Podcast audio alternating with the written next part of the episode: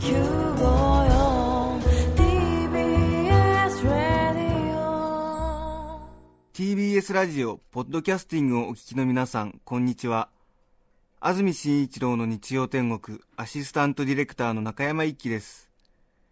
日天のポッドキャスティング今日は74回目です。日曜朝10時からの本放送と合わせてぜひお楽しみください。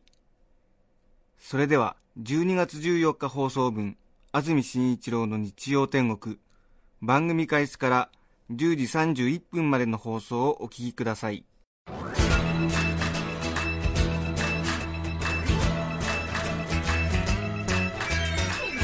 安住紳一郎の日曜天国。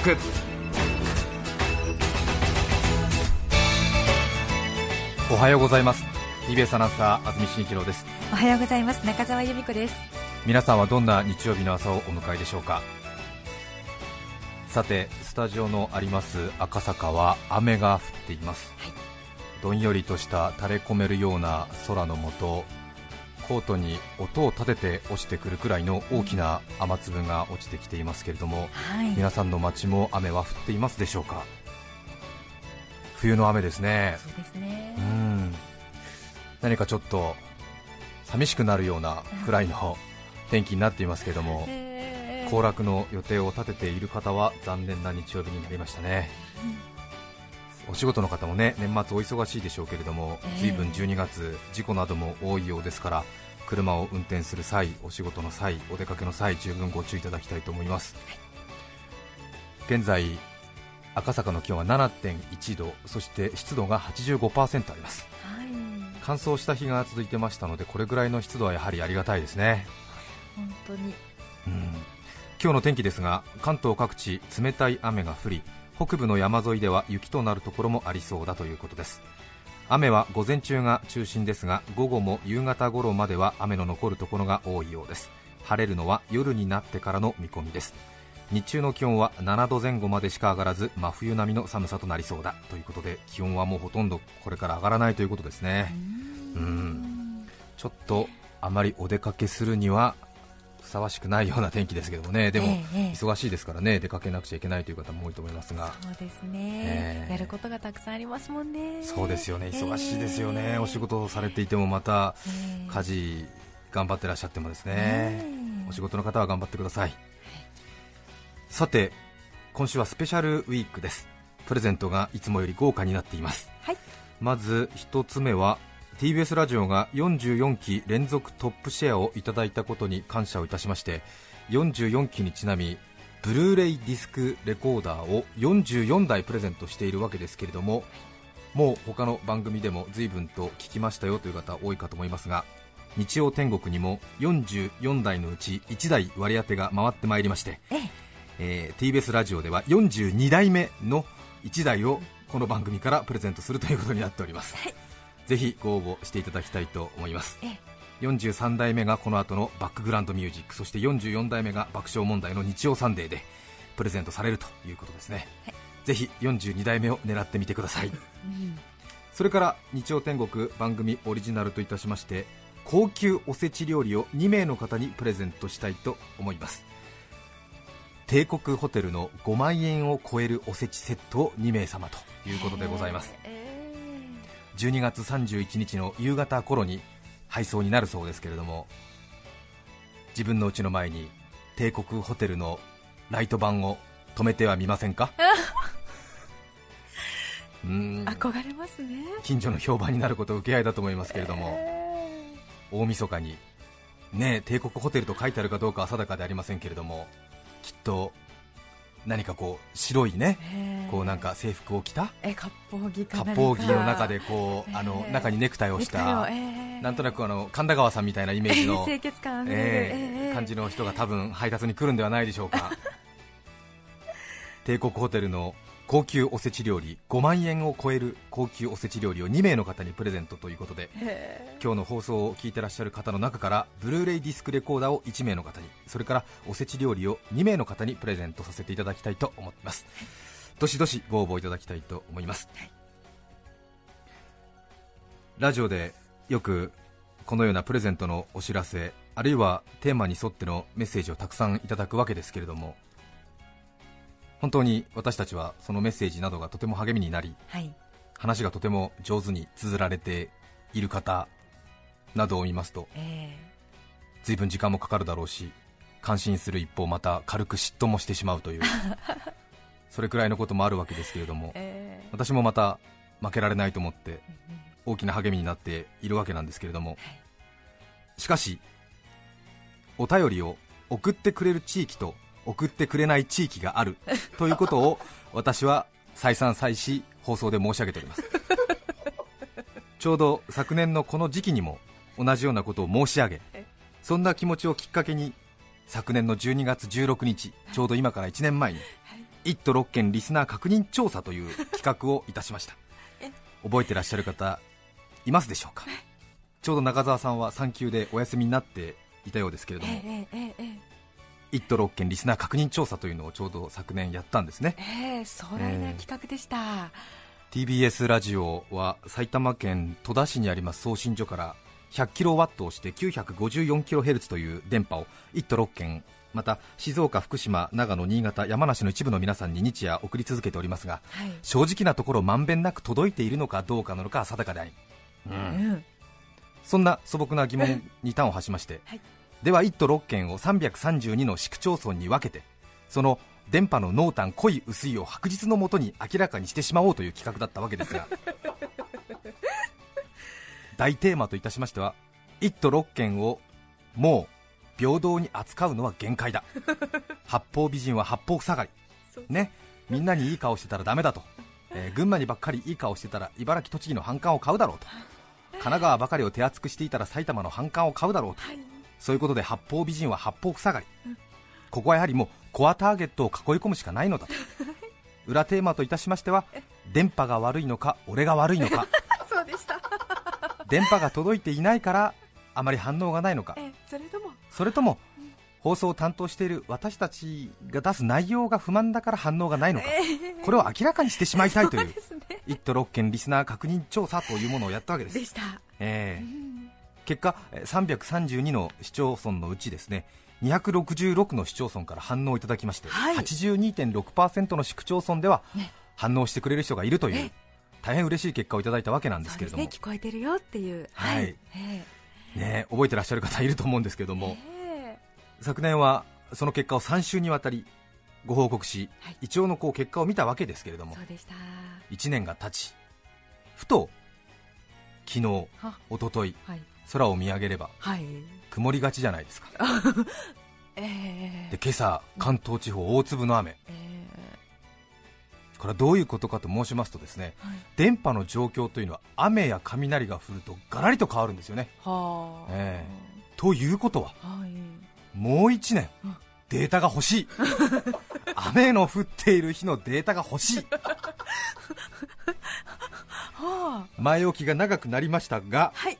今年もあ今日、はい1都6県リスナー確認調査を開催いたしますいたしますか。はい。地理好きデータ好き放送好き説明好きのこの 私の好き好き四重奏カルテットが 炸裂しますね。炸裂いたします腕が鳴りますブンブン。昨日私徹夜で地理を勉強し直してまいりました帝国書院の地図帳をもう一度見直してまいりましそうですか。たはい寝てない。ですね。寝てませんしかもですね昨年と同じようなことをやっては奮発やる方ない。昨年は比較的こう純粋にリスナーの方をこう積み上げていく足し算。しかし今年はですね、ええ割り算を多用していきますまずほ2008年うはい。1都6県リスナー確認調査大きなガイドラインを説明いたしますはい、ルールですね。はいはい。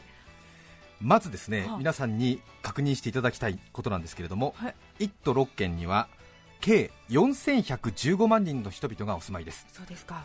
関東7都県だけで日本全国の人口の3分の1をカバーしているとということなんで改めて関東の偉大さを痛感するわけですがはい。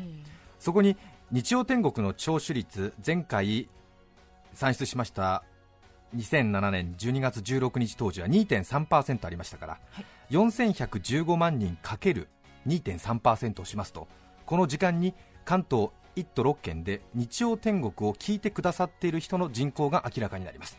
よろしいでしょうか？はい。ご意見ありますか？なし。はい。94万6450人の人がどうやらこの時間このラジオの番組を聞いてくださっているということが分かっているわけです。はいここまではそう大して難しい計算ではないんですけれども、はい。この後私のデータ好きが炸裂いたします。では番組を聞いている人の中でメールやファックスや電話やハガキを出してみようと思う人は大体どれぐらいいるのだろうかということなんですが皆さん大体どれぐらいの割合だと思いますか？そうですね、聞いている人のうちで何人に1人がおじゃあちょっとメールなりファックス番組に出してみようと思うか。うーん。この係数を私この1年はい。時間をかけてあ計算して先ほど出してまいりました。私はこの割合を発する係数と呼んでいます。ハッスル？ええ。ハッスルハッスルのハッスル？張り切っちゃう係数ですね。よし今日は出してみよう。発する係数って私これ命名したんですけれども。はい前回12月16日に計測した時にいただいたお便りの数は1416通。これはものすごい大変多い。数で、ええ AM ラジオで2時間の放送ではい。300通を超えるようなお便りをもらうと大変なことと言われてるんですがあー。94万6450はい。それで計算しますとですねはい。発する係数日曜天国は0.14%という数字が出てまいります。ちょっと少ないなと思うかもしれませんけれどもええ実際ねこれぐらいのものなんですよ。あ大体714人に1人の割合でメールやファックスを送ってくださる、うんーうーんこの0.14%という発する係数は季節により変動することも私は知っています。あそうなんですね、はい。2月8月は商売においての鬼門と言われますけどもはは。発する係数が日曜天国で9月に爆発的に上がるということも計算済みなんですけれども。あれ？へえさらにその発する係数ですけれども、はい。えー県民性も当然出てくるわけで、ええええ。えー日天トータルの発する係数は0.14大体700人に1人というデータなんですが、はい。県別で見てみますと第1位に上がってくるのは群馬県。0.22%ああ、ええそうですか。群馬になると400人に1人ぐらいお便りをくださるという傾向になるわけですね、ええええ第2位は埼玉県、栃木県、第4位茨城県、そして第5位の東京都は0.13%、はあはあはあまあ、大体平均の0.14%に近い数字が出ているわけなんですけれども、どはい、栃木県はねシャイな人が多いっていういろいろ話を聞いてましたから、こんなに上に来るのかなって意外だったんですけども、栃木県は第2位の0.19%あー発する係数ね、えうん。ええでこの平均を大きく下げている県が2つ、はい。第6位、神奈川県。あ。0.07%、あらひどい。第7位、最下位、千葉県。ーはい0.06%群馬県の発する係数の3分の1しかないわけですあら本当だ。1660人に1人ぐらいしか送ってこないわけですはは。これ千葉と神奈川の低たらくぶり。そうですね。気合が足りないですね。気合が足りないんじゃないかなっていう感じもあるんですが 東京都で0.13あるんですよ。千葉と神奈川だけ0.07、0.06ですよ。はあなんとなく東京が冷たいイメージかと思いましたけでれども。すよね。東京が最下位にになるんだったらまあ気持ちわかりますよ、人間も多いし、うん。はい千葉、神奈川が大きく平均を下げているというなんかこう40人クラスじゃなくて500人、600人のこの大教室で授業をやってるようなそういう先生の悲しさなんですよ。あなるほど、ね、反応がない。あーはははは。ということで発する係数も見ながら、はい。今回はほ1都6県リスナー確認調査を行っていきたいなと思っています。うなるほど。はっきり言いますけれども千葉県と神奈川県を重点的に見ています。そうですか。じゃあず純粋なお便りの数ではなくて割合的なものをはい。今回は重視すると、そういうことですね、はい。はい、はい、もっとやらしいこと言っちゃいますと、うん。その町の人口に0.023とこの0.0014961っていうかけた0.000034326っていう数字をかけるとその町から来てしかるべきメールの数も出るんです。よくわかんないけど怖い。けど怖いよ、ラジオの前でぼーっと聞いててもこっちはもうお見通しなんだからなんか怒ってるし。3年半ラジオやっていろいろ見えてきたんだから、はい。こ聞けば見えてくるのはあんたたちだけじゃないんだっていう。っちもなんだと。こっちも見えてんだぞっていう。いろんなデータ握りしめていろいろな係数出してやってます。そうですか、えー。さあそれでは、2008年の1都6県リスナー確認調査注目の総点区を見ていくことにいたしましょうまずは東京都です。人口1246万2200人の方がお住まいですが、東京都の問題まず23区ですけども昨年の調査でも分かったことですが東京都の真ん中も真ん中ど真ん中にエアポケットがあるということなんですよね。中央区千代田区文京区港区この4区。はい。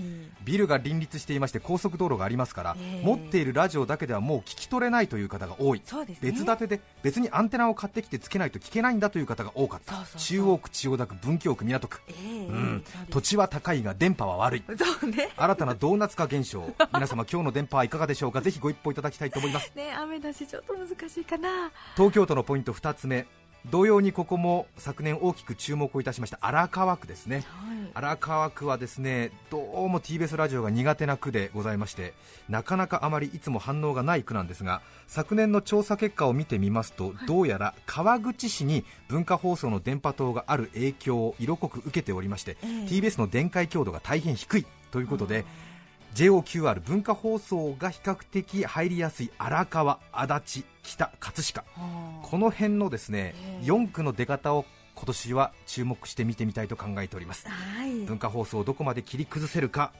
注目しています。はい。それから多摩川中流域の謎ですね。続いてのポインント。ええ。63万人もいる多摩川のミステリー空白区と呼んでいますけれども、ちょうど JR の五日市線と小田急線の間ですね、福生、立川、昭島、国立、多摩、稲城、ここに63万人の方がお住まいですが、この多摩川中流域の皆さんからの反応が極端にない、ええということを昨年も注目しましたが、あーどうやら福生にある横田基地が邪魔をしている、さらにその多摩川の中流域とぴったり重なりますので当然川は低いところを流れているのでくぼ地になっているということでどうも電波が入りにくい状態になっているんじゃないかということが昨年分かったんですけれどもはい。この辺も今年どういう出方をしてくるか注目をしております？そうですね。AM ラジオの嫌いなもの。ええ。昨年も言いましたけれども えー久保地、雷、在日米軍ということでございますね。この辺どうなっているのか？ということですよね。この福生、昭島、立川、国立、この辺は本当にその久保地と在日米軍のダブルパンチを食らっていますから、そうですよね、ええ。1956年の経済白書でね、はい。日本の戦後は終わったと 言われましたけれども私はアメリカが日本に駐留する限りこの調査を続けたいと考えています。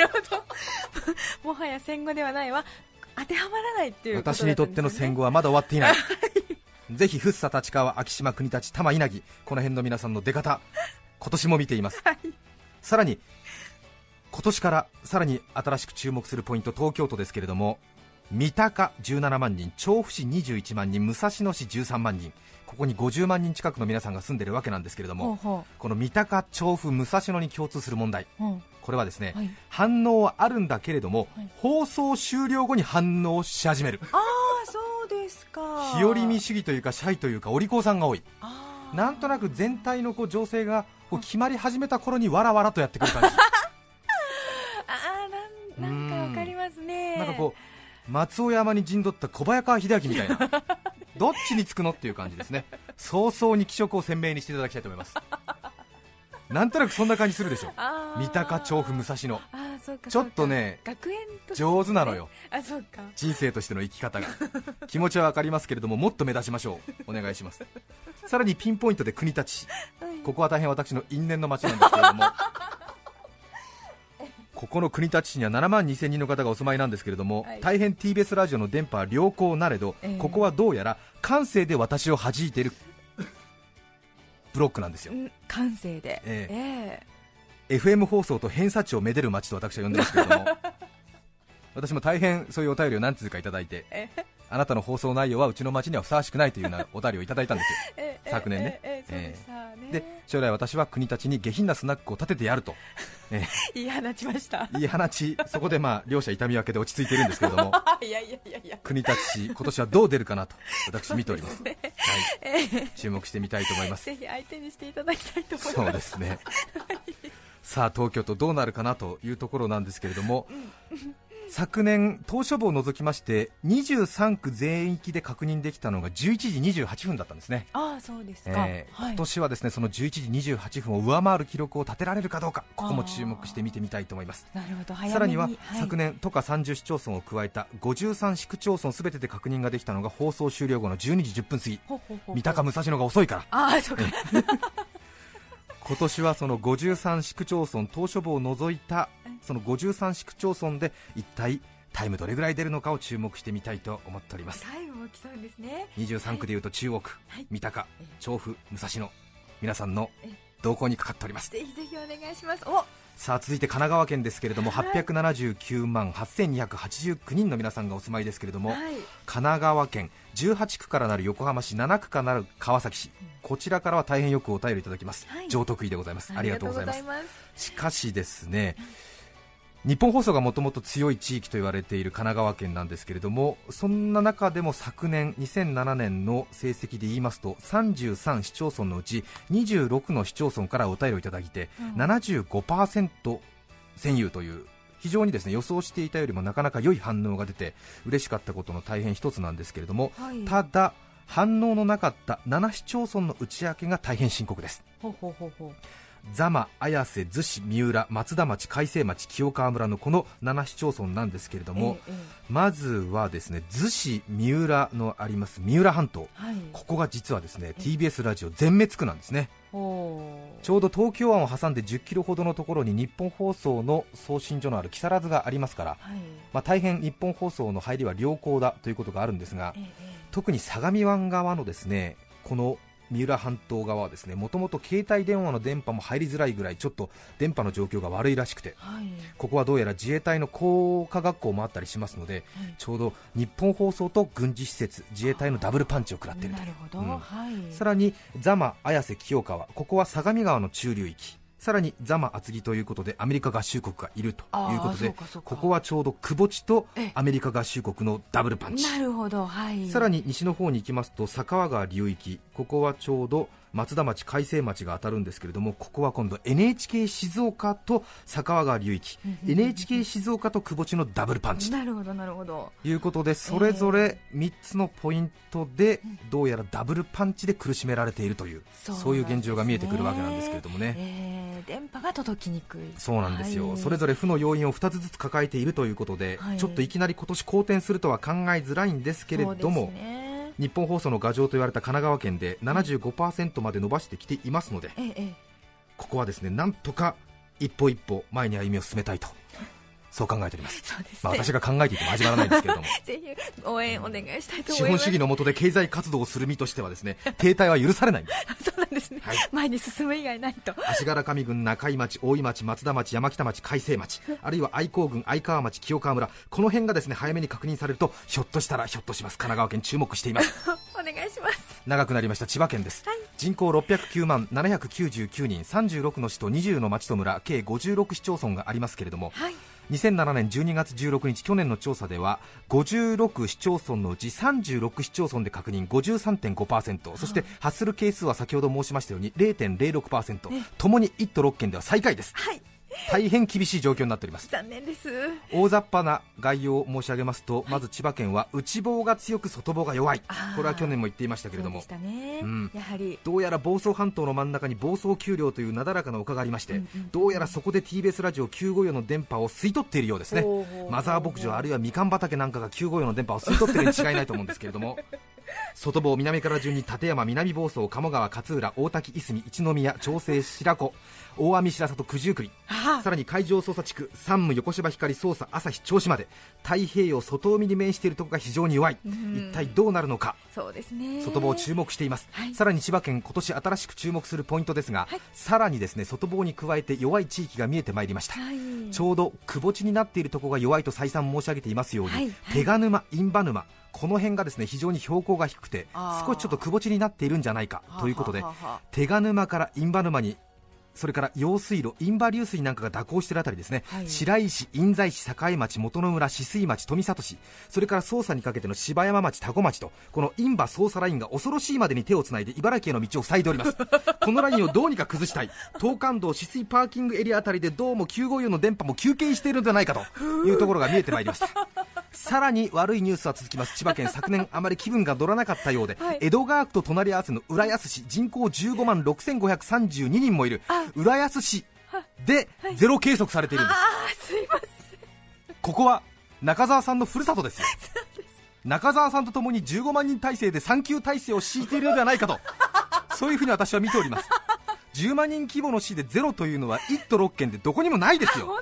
浦安市の皆さんどうしたんですか？どうしたんですさらに浦安市を取り巻く市川、松戸、船橋、柏、この辺も正直あんまり芳しくない、あそうなんだ。どうも千葉県の千葉市より東京都よりも西側の中核都市、はい。市川、松戸、船橋、柏、浦安、これ千葉の五大老と呼んでますけども、はあ45万、47万、58万、38万、15万。はあ、これだけの国高を千葉からもらっているにもかかわらず、どうもだらしがないぞという、千葉県民としての自覚がないんじゃないかと私は申し上げたい。そっかそっか。封筒に住所を書くときも千葉県から書き出してないんじゃないですか？市川市とか松戸市から書き出してるんじゃないんですか？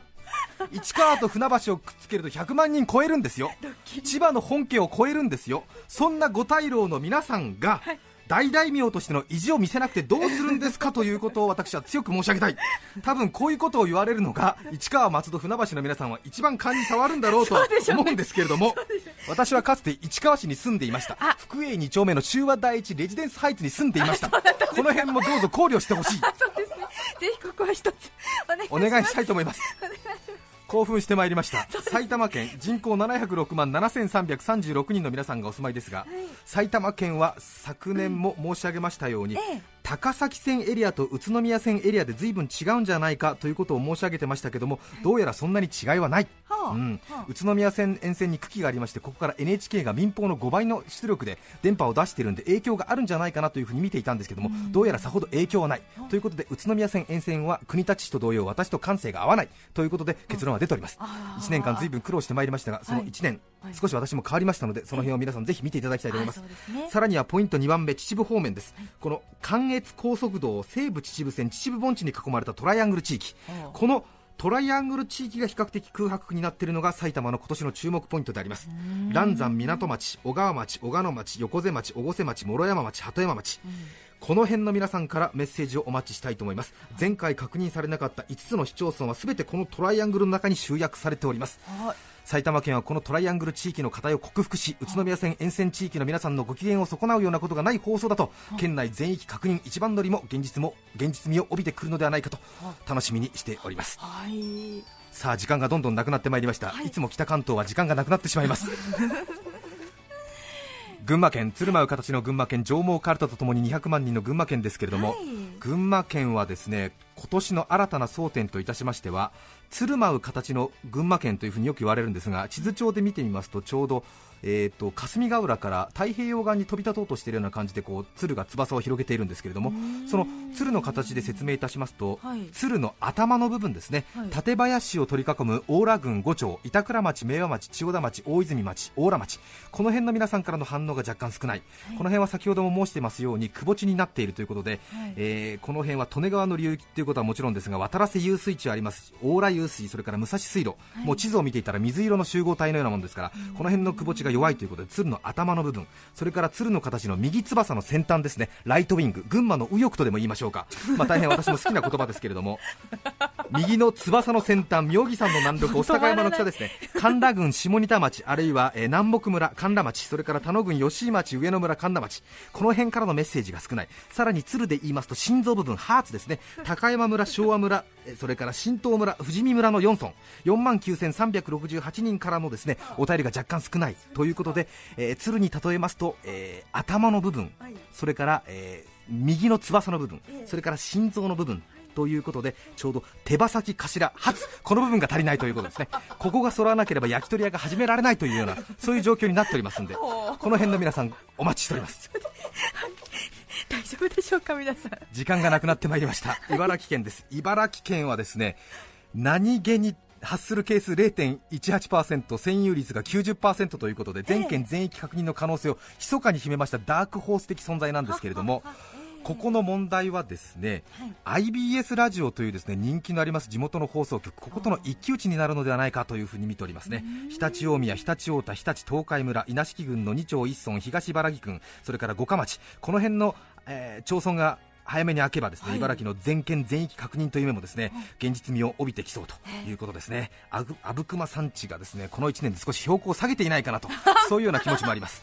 さあお待たせしました。栃木県人口200万6701人31市町村からなる栃木県ですけれども栃木県は毎年繰り返しになりますが私は可能性を見ています。はい。そうなんですよね。大変 TBS ラジオが苦手とする県ですけれども栃木の可能性を私は見ています。信じています。はい。発する係数は第2位、まあ、大変ですね。私たちの予想を覆覆し驚くほどのですね高い発する係数を見せているということで非常に化ける可能性は十分に見せ始めていますね、ぜひですね、北緯36度30分以上の上の地域ですね。佐倉市、中川町、大田原市、矢板市、塩谷町、那須塩原市、那須市、そして日光市、この辺の皆さんからのメッセージを心からお待ちしております、それから最後になりましたけども栃木県二宮町、これは来春、真岡市と合併ですね。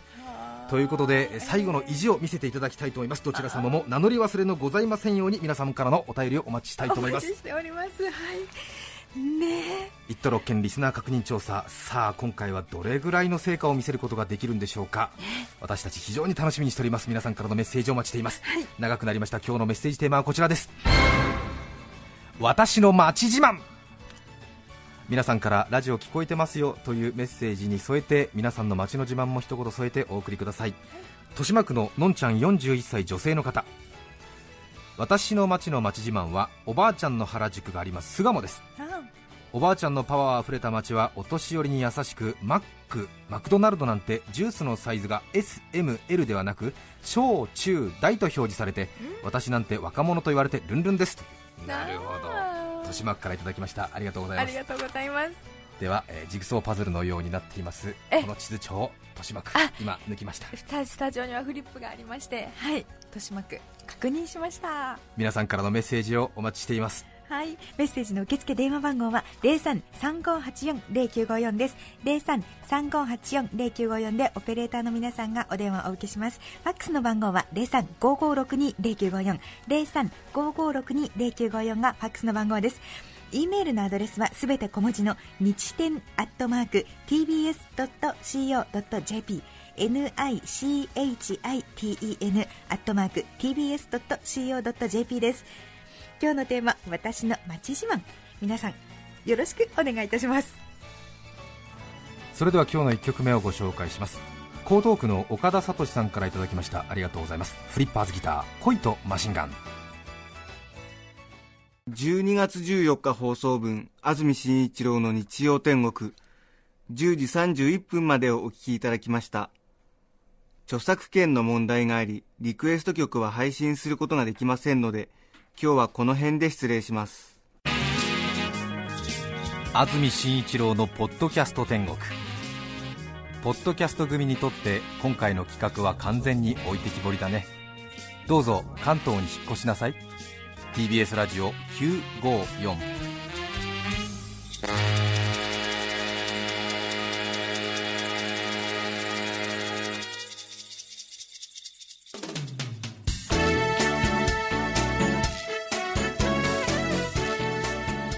さて来週12月21日の安住紳一郎の日曜天国。メッセージテーマは「私の町自慢」ゲストには食虫植物育て方ノートの著者田辺直樹さんをお迎えします。